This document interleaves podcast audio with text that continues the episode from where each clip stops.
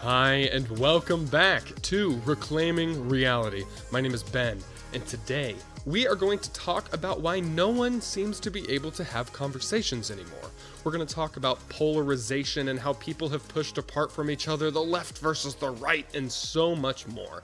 There are a lot of questions. Questions like, how long will this quarantine drag out? Questions like, Ben, how long is your quarantine beard going to get? Questions like, are you wearing pants? Guys, there's a lot of questions and not a lot of answers. The only way to really answer them is to tell stories, so I will start with one. And his name is Ron Burgundy. I hope you have seen the movie Anchorman, but if not, don't worry, I will sum up the scene that I want to talk to you about. Because as weird as it sounds, I think that this scene fairly accurately depicts the current position of the media and politics in America. So, Anchorman, for those who haven't seen it, Ron Burgundy is a news anchor and he gets into a ratings war with another news anchor who can pretty much be described as a tool. So they are going back and forth and they have a competition.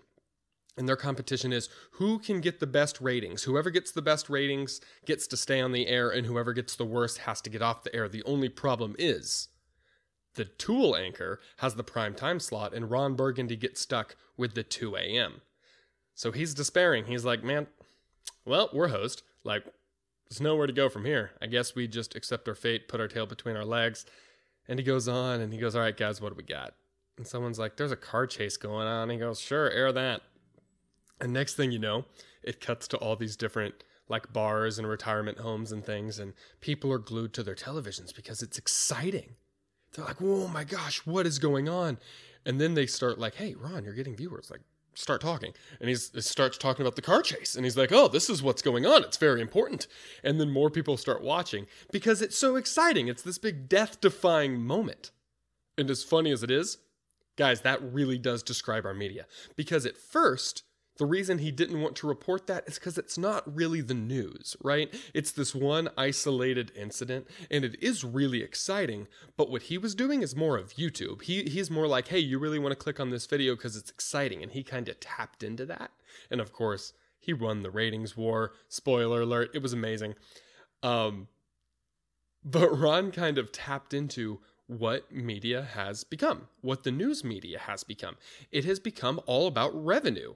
The, the goal of the news media used to be to bring you news. And that's what the beginning of that movie was showing is hey, who can bring the best news and captivate an audience?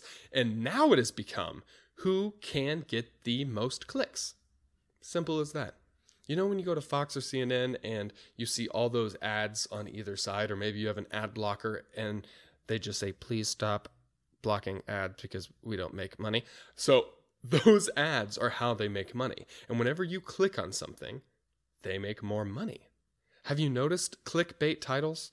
I hate like with with everything in me I hate clickbait titles. Like when Prince Harry did this, you won't believe what Meghan Markle did. And it's just like, oh my gosh, just like give an actual headline. It'll be like were President Trump's comments racist? or it'll say something more like President Trump's potentially racist comments. And then you're like, oh, I have to see President Trump's potentially racist comments. Um, and, and you click because that's exciting. And the thing is, the fear receptors in our brain are more sensitive than the pleasure receptors. And what I mean by that is we are more receptive to negative emotion than to positive emotion. Like if you lose $5, the the, the drama of what you feel is greater than if you find $5. Losing money is more negative than finding money. And the news media has tapped into that. So, news media they get money per click, right? So now they realized drama gets more clicks and negative drama gets more clicks. So when you log on to the news, when you go in the morning and you're scrolling Fox, MSNBC, whatever you like, and you see a story, the story that says everything is great in the world doesn't grip you. You're not like, oh my gosh, everything's great in the world. Everyone run. I better click and read the story. It's more like, oh no, yeah, everything's great in the world. Sweet. That's exactly what I was expecting. All right, let's go about life. But when a story's like everything's bad, you're like, oh no, everything's bad. I better figure out why everything's bad. and then, of course, that is the story that you're going to click on because it's scary, because it might negatively affect you. Therefore, you better read it. So now our news media is actually incentivized to tell us more bad stuff. Here's some things that I bet you didn't know. Thing one back in 1990, there were 1.8 billion people living in abject poverty. Abject poverty is something along the lines of like less than $2 a day. It's it's it's not much anything, right? They were living on less than $2 a day. And 1.8 billion people. Fast forward to I think it was 2013 or 2015, and there were 0.8 billion people. 0.8, which means 1 billion people got lifted out of poverty. That should have made the headlines for forever, but that doesn't freak you out and that doesn't make you, oh my gosh, people are living more. I better click. No, people dying are what makes you click. So the news media doesn't have much money to make from that story, even though it's an unbelievable success. What else? There are more overweight people than underweight people. That is also an unbelievable thing. There are now more people who have so much access to food that they get fat than people who are starving to death. Man, that's cool. Like I don't know about you, I do I do intermittent fasting, and that's where you don't eat for a certain amount of time. I feel like my ancestors would just be absolutely livid with me if they found out I did intermittent fasting because their goal was get enough food to eat and my goal is like I really need to watch them carbs. you know what I mean? It's a completely different mindset because we have so much. We have an abundance of food. Everyone likes to complain about like the the chickens who grow up in these terrible coops, but it's like at the same time, that has saved so many millions of lives. Like it's not good, but it's better than the alternative of not having chicken. We also have massive rectangles in our pockets at all times. I'm recording my podcast on a rectangle right now. And those rectangles can legitimately tell us anything we want to know at any time. They're absolute miracles. We can pull a rectangle of glass and metal out of our pocket and be like, hey, who was the 14th president? And it'll tell us. It's amazing. Like if if you're having a disagreement over, I don't know, when um Germany fell in World War II, like the exact date, and you don't know, no longer do you have to actually talk to people. You can look at the magic rectangle and it will tell you everything. but these are not stories that get you to click.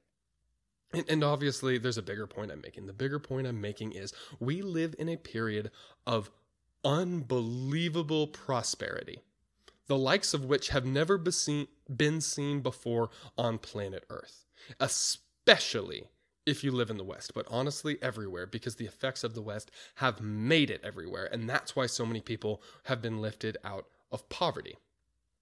And that's also why the right and the left have become polarized.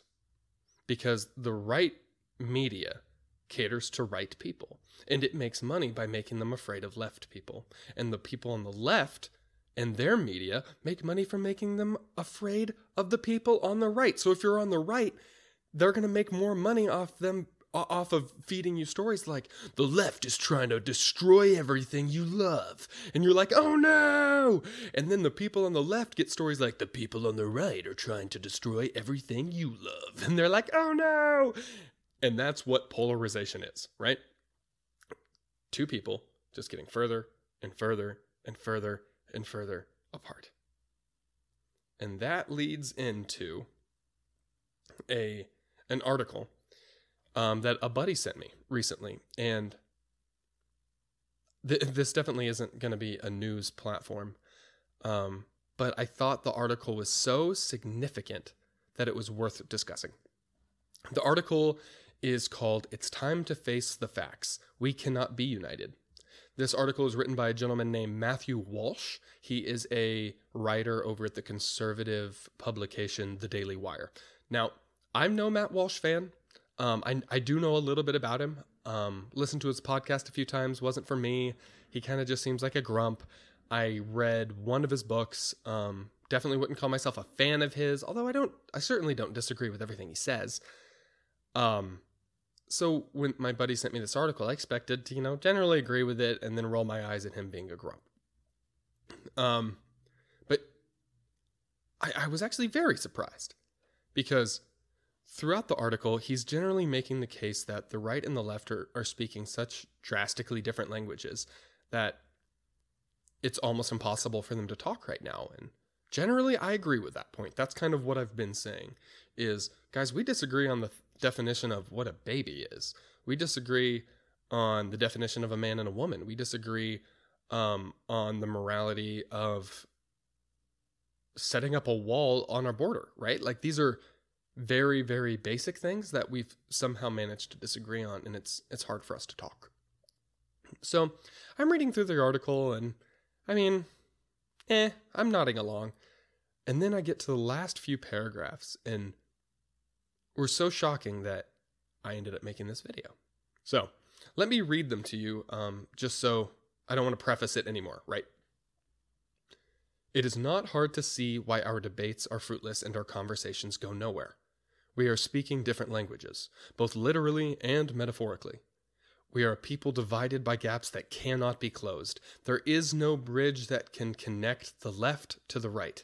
The differences are too deep, too wide. For unity to occur, one side or the other must simply abandon almost everything they believe and profess and join the ranks of the other. That is not likely to happen anytime soon, so the divisions will remain, grow deeper, and we will be less united over time. I don't know where to go from here or how to fix it, or if it can be fixed at all but I know that any path forward must begin with an honest assessment of the situation. This is my honest assessment for all it's worth. Man, that is rough. What's so rough about that is that he's a Christian. And that's the main reason I'm making this conversation or making this video. And I'm going to talk about that in a little bit more. But I want to address what he's saying. Is there no path forward? Is there no bridge that can connect people on the left to the right? What can we do about this radical place in which we find ourselves? And I have a couple ideas on that. The first, I think that's very practical, is if we decrease our dependence on social media and the media in general. Guys, I I have 2,000 Facebook friends. Not because I'm popular. I, I moved all my life. My dad was in the military. And I, I don't remember all these people. And I don't know if I need to be connecting with 2,000 people. I'm also on Twitter, and guys, I've seen people post things on Twitter that they would never say in person. Like the most vile, vitriolic, gross things. And you're just like, man, who even are you when you see some of this stuff? But I notice that when I sit down with people, I live in a pretty uh, liberal city, and I'm fairly conservative. And when I sit down and talk with people and we have a, a conversation with no politics for a while, this has happened several times and we'll have a really pleasant conversation. Partially because I'm obnoxiously agreeable. I, I'm a total people pleaser. I want people to be happy. And we'll sit down and have a very pleasant conversation. And then, you know, maybe they'll say something about the latest political issue, and, and I'll mention that I actually disagree. And guys, I'm not kidding. I've gotten looks like it's always the same look. It's this like incredulous. Yeah, incredulous is the perfect word for it. It's just this like, wait, what? But you're not evil. You don't seem like a racist, bigot, sexist, homophobe, phobe, xenophobe, transphobe, all the phobes. And you're not that. And I'm like, yeah, I'm not that. I'm just a person and I'm very reasonable and we can have a conversation about this. And then we actually have a productive dialogue because I can look them in the eye and I can kind of show them that I'm not evil. And that's that's what a conversation is, right? Like that's why you say hi to people. That's why you shake hands. That's why you do all those sorts of things pre-COVID. You do all those sorts of things because you're kind of saying, "Hey, the social situation in which we operate, I also belong to that and I'm capable of playing a game with you." The game of socialization, I can play it. And we have people on the right and the left have built up this this view of each other that is so vile that when you meet a very pleasant person who is capable of playing that game, it almost goes against what you assume. Because you're like, wait a minute, you're not supposed to be able to play this game with me. That kind of violates some of my presuppositions of how this game works. So, I think more conversations like that are really good. I've been having conversations with my friends about the Black Lives Matter stuff that's going. That's the big issue. I don't know when this podcast is getting released. That's the big issue going on right now. And I've been having really productive dialogues with people that I've seen post really nasty things online that I disagree with. And then we meet up and look each other in the eye and it's respectful. And there's an opportunity. I've had my mind changed all the time. Guys, that's part of the point of this, by the way. The three of us making this podcast, we're all in our mid 20s we don't know everything. We're learning a lot, but that's part of the reason we find it so important to make these videos is because we we hope, we pray that we are some of the people that are honestly trying to solve these issues and to move forward and to learn and to learn that we're wrong and to have humility. We're trying to do those things. We're not perfect, but we're really really trying. So if we decrease our consumption and usage of, of social media and media sites in general, I think that really can improve things. My, my second is a bit of a hypothetical. So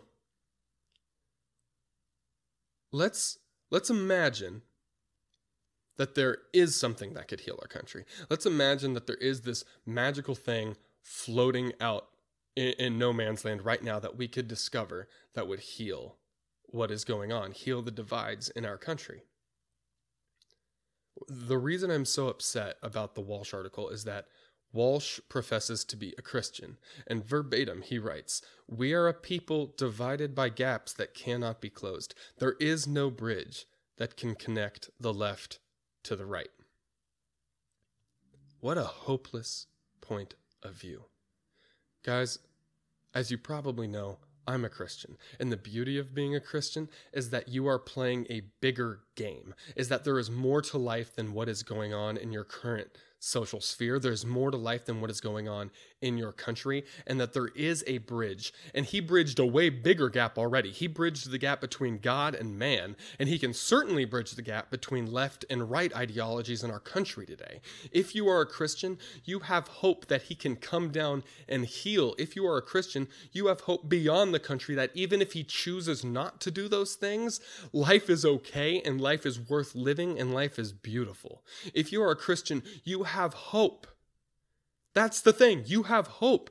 Christians should not give up hope. I think you should be very, very wary of. that sounded silly. I think you should be very careful about anyone who says that they are a Christian and yet doesn't have hope. Because to know God, to know Jesus, is to have hope. Because he is archetypal hope. He is what hope is. And we have trusted in him. And we have hope in that hope. And that hope comes straight from Him. Guys, knowing Him is the greatest joy on the planet. So I do have hope for our culture. I do have hope for our country. I do have hope for my town and city and family. There is so much more that we are not accessing right now. There is so much more to this conversation than you see. There is a surface level which is getting talked about right now, but there is a deeper spiritual issue with our country that we need to start addressing. And the only way that's going to make sense is with Jesus Christ. Thank you so much for listening. We always appreciate your time. I know it's valuable.